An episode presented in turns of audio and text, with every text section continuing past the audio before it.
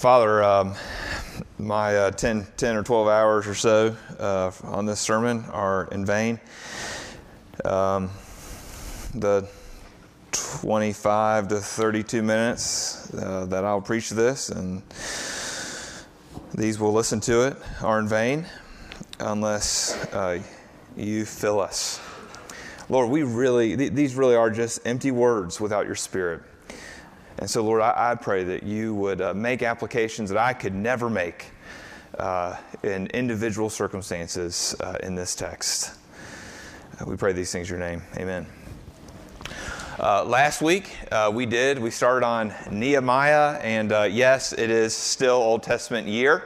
Uh, this is Old Testament year. Last year was a New Testament year. Next year will be a, a New Testament year, but this one's Old Testament. We just tackled uh, some smaller books. We had Esther, Ezra, uh, and now Nehemiah. All these are uh, what you call exilic during the years of the exile, is what that means, or post exilic, meaning after the years of the exile. And so we're sticking with Nehemiah here. And what we learned about Nehemiah last week is that he's a cupbearer.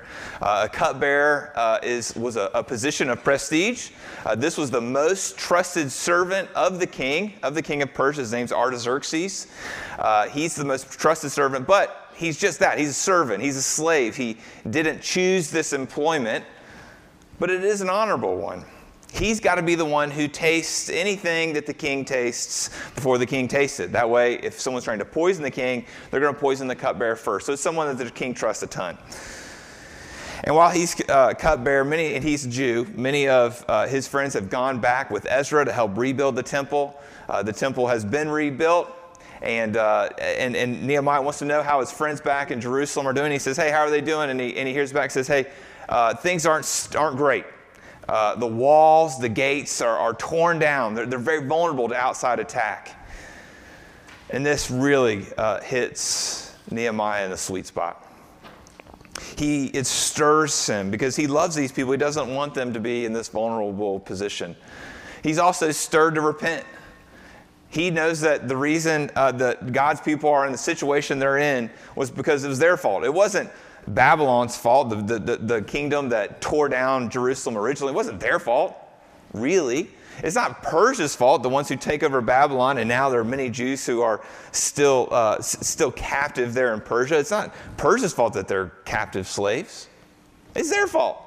They're the ones who were unfaithful to the Lord, and the Lord sent into exile. And so he repents on behalf of not just himself, but all the people. And then he goes about, after he hears this news, he repents to the Lord, he praises for a hundred days.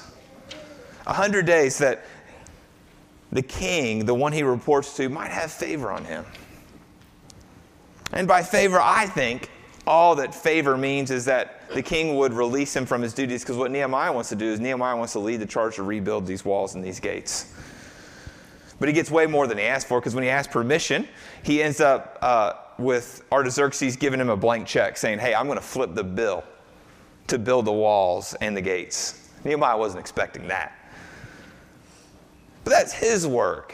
Now, I don't think many of you, I mean, maybe you're in here. Uh, Herb Geddes, uh, that's the fence building company. I don't know if you've noticed. Herb Getty's name is everywhere if you look close to it. Uh, but he, that, that company builds fences. But you're probably not building fences for a living, are you? You're probably not a gate construction kind of person, right? So, what does work look like for you? That was the calling of Nehemiah.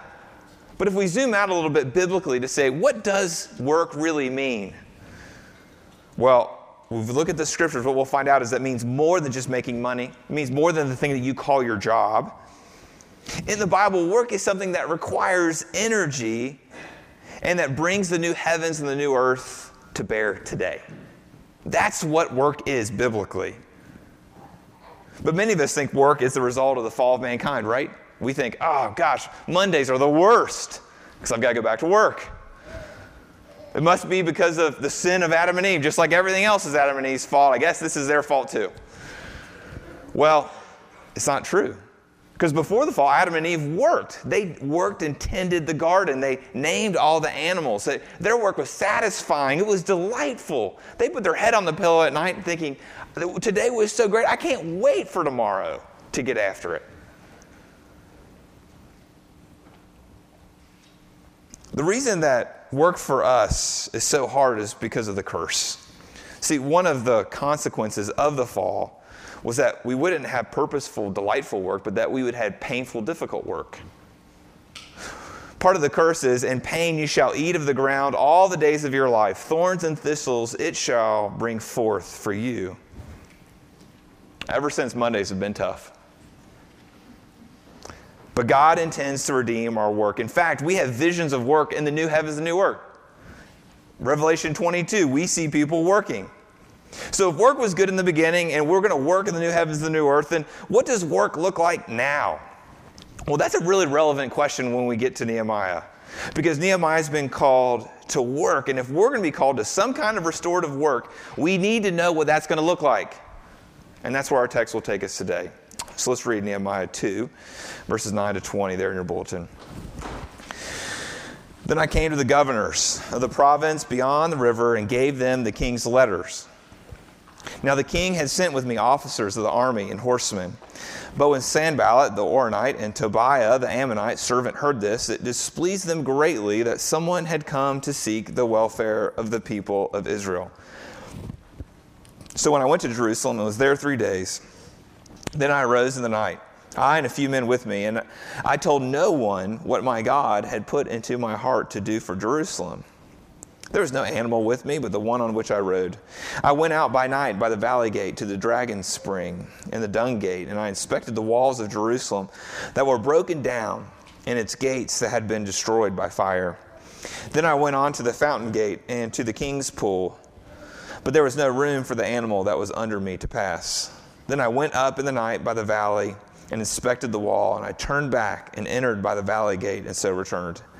And the officials did not know where I had gone or what I was doing, and I had not yet told the Jews, the priests, the nobles, the officials, and the rest who were to do the work.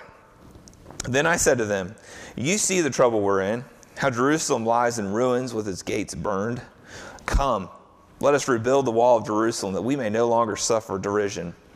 And I told them of the hand of my God that had been upon me for good, and also of the words that the king had spoken to me. And they said, Let us rise up and build. So they strengthened their hands for the good work.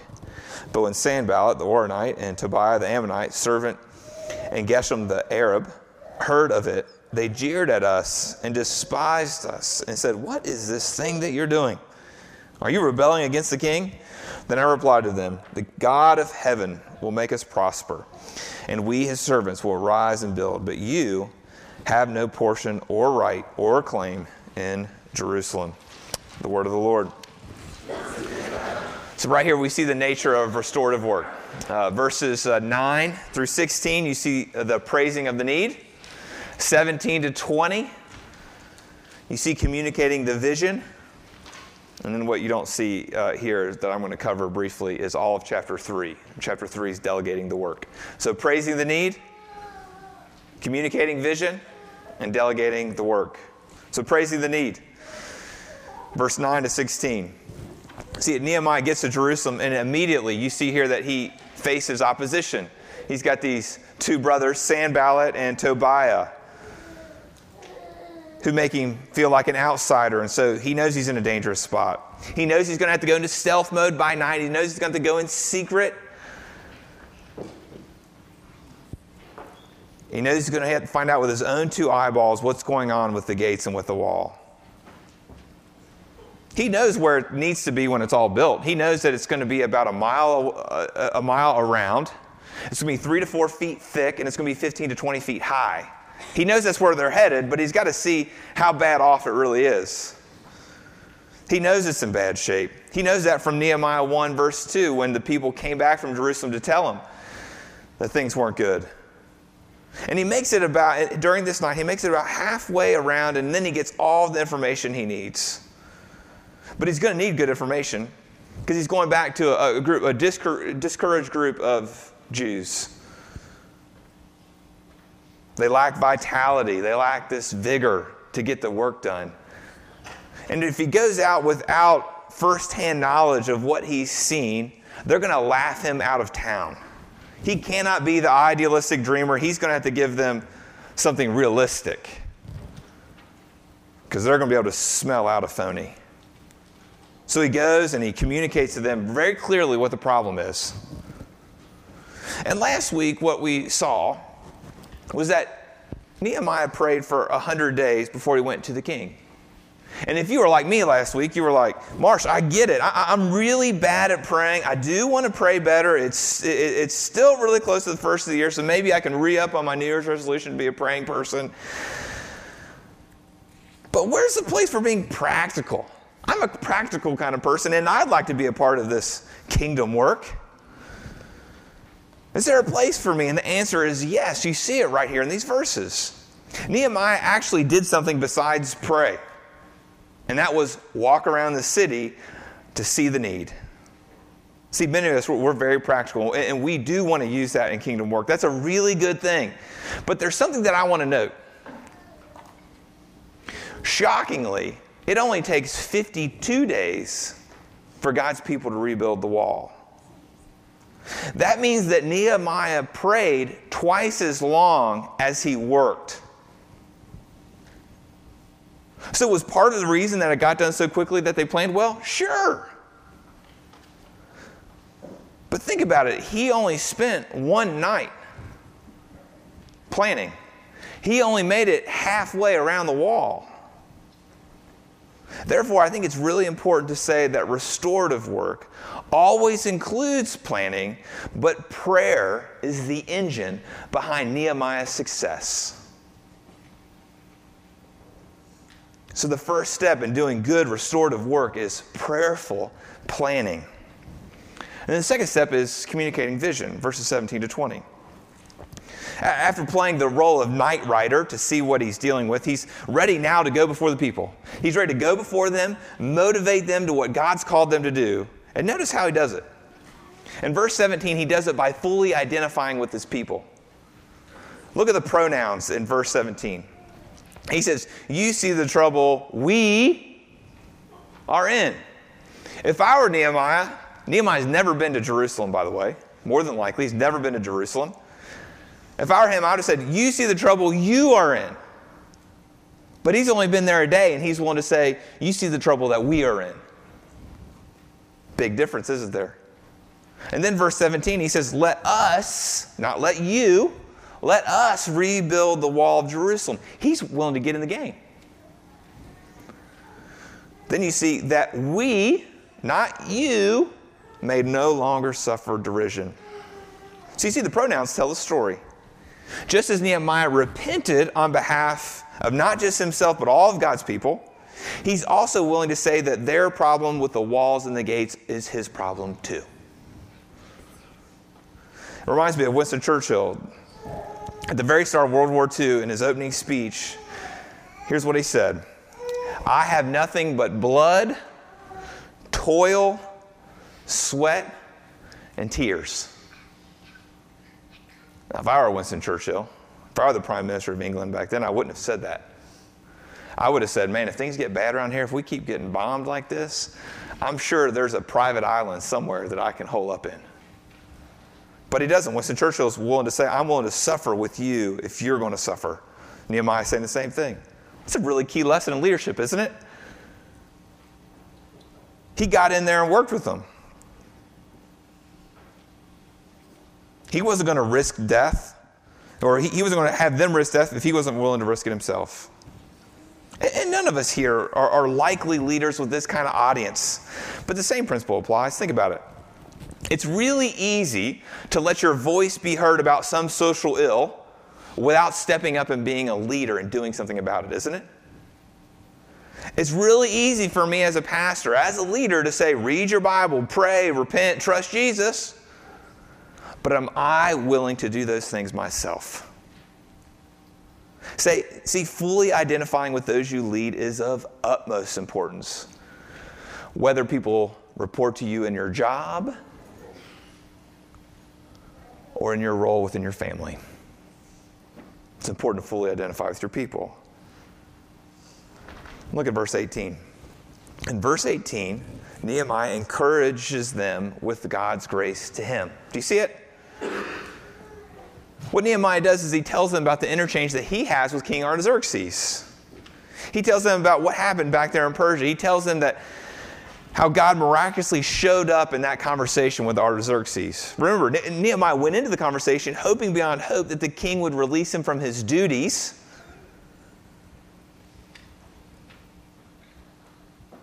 But he didn't expect for the king to offer to pay for it. So, if God did that for Nehemiah, maybe God will show up in unexpected ways for them as they rebuild the walls. What Nehemiah does is he voices God's goodness to him personally, and that proves to be very persuasive. Think about it. Nehemiah could have chosen a, a variety of communication strategies, couldn't he? I mean, if I were him, I would have preached. I wouldn't have shared a story. I, I would have brought up Genesis chapter 12, verses 1 to 3, God's promise to Abraham. And I would have laid into those people with everything Genesis 12, 1 to 3's got. Genesis 12, 1 to 3, God says, I will bless you. Hey, people, you people that have built the temple and don't have walls and gates and are vulnerable to attack, God has blessed you. It says, God has blessed us. Let's get to work. Yet Nehemiah doesn't preach, he shares. He shares his own personal story of wonder of God's grace to him.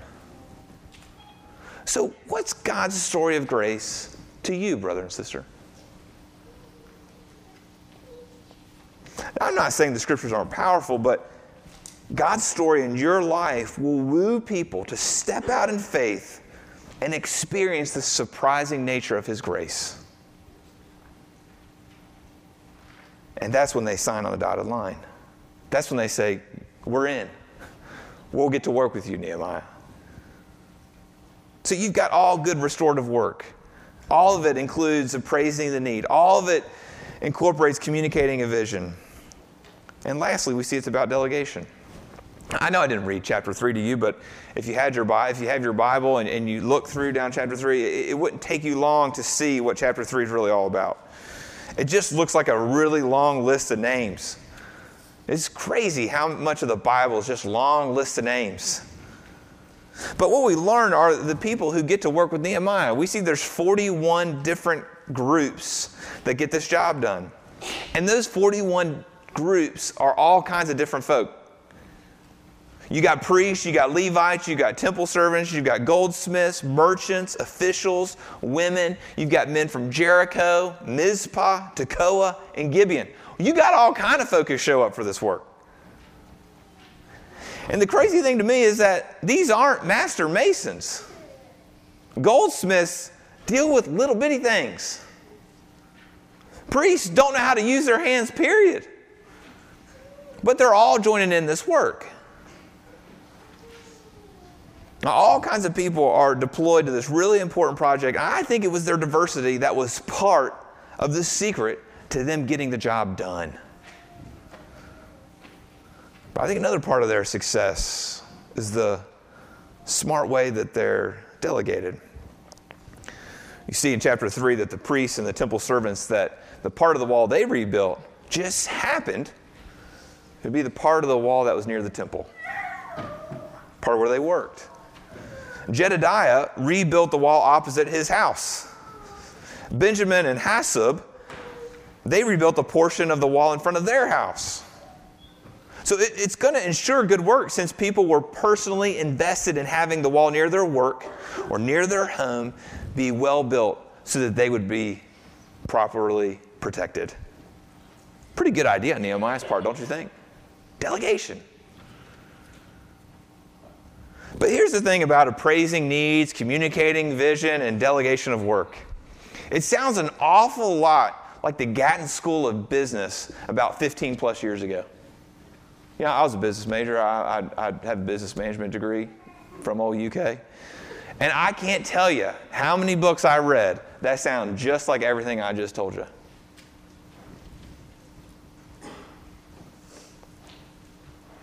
The skills of appraising need, communicating vision, and delegation, they're all common grace precepts about work. But, but there's nothing particularly gospel about them. In fact, some of the most vile leaders in history have these three elements down pat in their leadership. That's why they were so successful. So the question really becomes what is your motivation for putting these precepts to use? It, really comes down to whose kingdom are you trying to build? Yours or Jesus's? Uh, let me give you some examples of what it might look like to build your kingdom. Let's talk about those of us who are parents. Some of us are those kinds of people. We're trying to build children, raise children. And you're here more than likely because you want to raise your children for Jesus. But what does that really mean? Well, unfortunately, many of us, we don't want to parent for Jesus. What we really want to do is that we parent as a form of self validation. We define ourselves by the achievements or the lack thereof of our children. We define ourselves by the behavior, good or bad, of our children. We define ourselves by our child's ability to stay on their sleep schedule or not. If little Johnny sleeps good, if little Johnny makes good grades, then he must come from really good stock, namely me. If, if Susie sweeps the swim meet, we must be doing something right.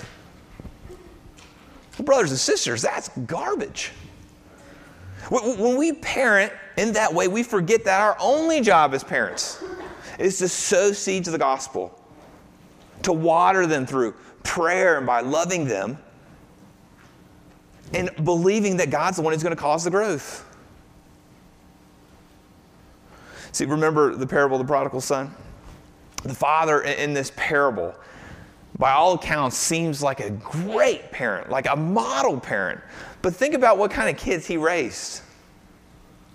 He had a wild child and a self righteous prig for boys. That's what he had. So, being a good parent,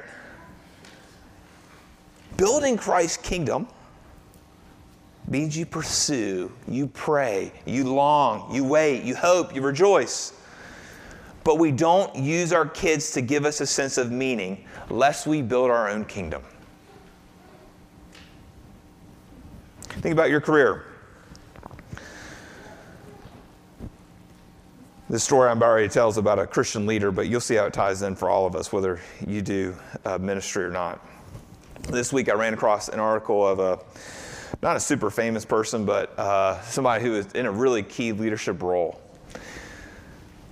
And he was fired this week. And um, I read the article, and the reason he was fired wasn't for his uh, any sexual misconduct or the stuff that you usually read about pastors getting fired for. Uh, he was fired for bullying intimidation, overbearing demands in the name of mission, rejection of critical feedback, and an expectation of unconditional loyalty. That's what he was fired for. But at the same time, those who were interviewed, who had been in his ministry for a long time, said that he was the most gifted preacher they had ever heard. Those they interviewed said, Yes, we were on the uh, bad end of his leadership. But we can't deny that this man's been used by God and has been gifted. So, how did he turn out that way? Well, as a minister, I, I think I know what's going on. I think he's just trying to stave off these feelings of worthlessness. See, the thinking goes, at least for me, it goes, if I'm having an impact in ministry, then I must be okay. The more impact I make, the more okay I am. Now, brothers and sisters, you don't have to be a minister to think like that, right? Any of you think that way in your job? The more you succeed, the more you make, the more promotions you get, the more people that pat you on the back, the more okay I must be. Now, that's building your own kingdom talk right there. See, all of us, we want to build our own kingdom. But something's going to have to change at a heart level for us to want to build Jesus' kingdom instead of ours. A switch has to flip. And what's going to flip the switch is the gospel. See, the gospel says, says this. We see, when we see that Jesus was willing to lose his kingdom in order to gain us, then we're free to lose our kingdoms because we've gained him. Let me say it again. When we see that Jesus was willing to lose his kingdom in order to gain us, then we're free to lose our kingdoms because we've gained him. See, Jesus built the whole cosmos. Jesus sustains the whole cosmos by his very word. Jesus came and exercised authority over nature and over humanity. And you're not going to find that kind of power anywhere else. I, I, I, know we think that athletes, and entertainers have power. I know that we think that politicians have power. I know that we think that people who are ultra wealthy have power, but none of them can create the world. None of them can sustain the world with his word. None of them exercise authority in creation like Jesus did. See, Jesus is more powerful than you could ever imagine, but he gave it all up. He let weak Roman soldiers arrest him and nail him to the cross. He let these pitiful Jews who came that he came to save revile him as a wretched criminal. Yet it's because he was willing to empty himself of all power that he was given the name that's above every name. Brother and sister, the name above every name, now that's some kind of recognition right there. That's recognition on a cosmic scale. That's the recognition we all long for as we pine away in our jobs, as we pine away as students, as we pine away in our parenting, as we pine away in our work here at this church.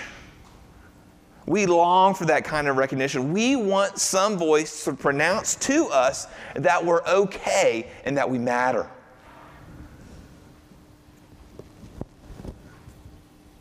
Last night, uh, our two youngest, Audrey and Brooks, had gone to bed. Eden had stayed up with us. Eden's 10, and um, she could stay up a little later than the younger two. And uh, we asked her what she wanted to do last night. Sometimes she wants to play Uno. Uh, other times she wants to watch TV. Well, last night she found a show she really don't want to watch called Lego Masters. So we watched Lego Masters last night, and I was enthralled. There's only one. If you have Hulu, there's only one episode on there. The next one comes out on Wednesday. but as I'm watching uh, Lego Masters, there's several different teams. They're making these huge Lego projects, and there's this team of judges that are telling them how they did. And you can tell that these contestants, they badly, badly want the affirmation of these judges. These contestants are like putty in the judge's hands because they so badly want their affirmation. And don't we do the same thing? Don't we do the same thing in our work? Don't we do the same thing with our parenting, our jobs, our homemaking, our reputations, and even our bodies? We just want recognition. Yet we won't get the recognition we long for there. We only get the recognition we long for when we come under Jesus' accomplishments and under what he's already built. It's only there that we can be free. It's only there that we can be fired unjustly. It's only there that we can be looked over for a promotion and wake up the next day with our, held, our head held high because our worth doesn't come from our accomplishments, it comes from Jesus. It's only there that our children can turn out like we had not hoped. And us not tie our status in life to how they ended up because we are so firmly rooted in Jesus. See, when this sinks real deep into your heart, you're going to be free. You're going to be free from underworking. You'll be free from being bored because you're going to see that all you do in Jesus' name is not in vain. You're going to be free from overworking and try to find your identity in your work because you know that all the work that needs to be done has already been accomplished in Jesus. May this be so for us, brothers and sisters. Amen.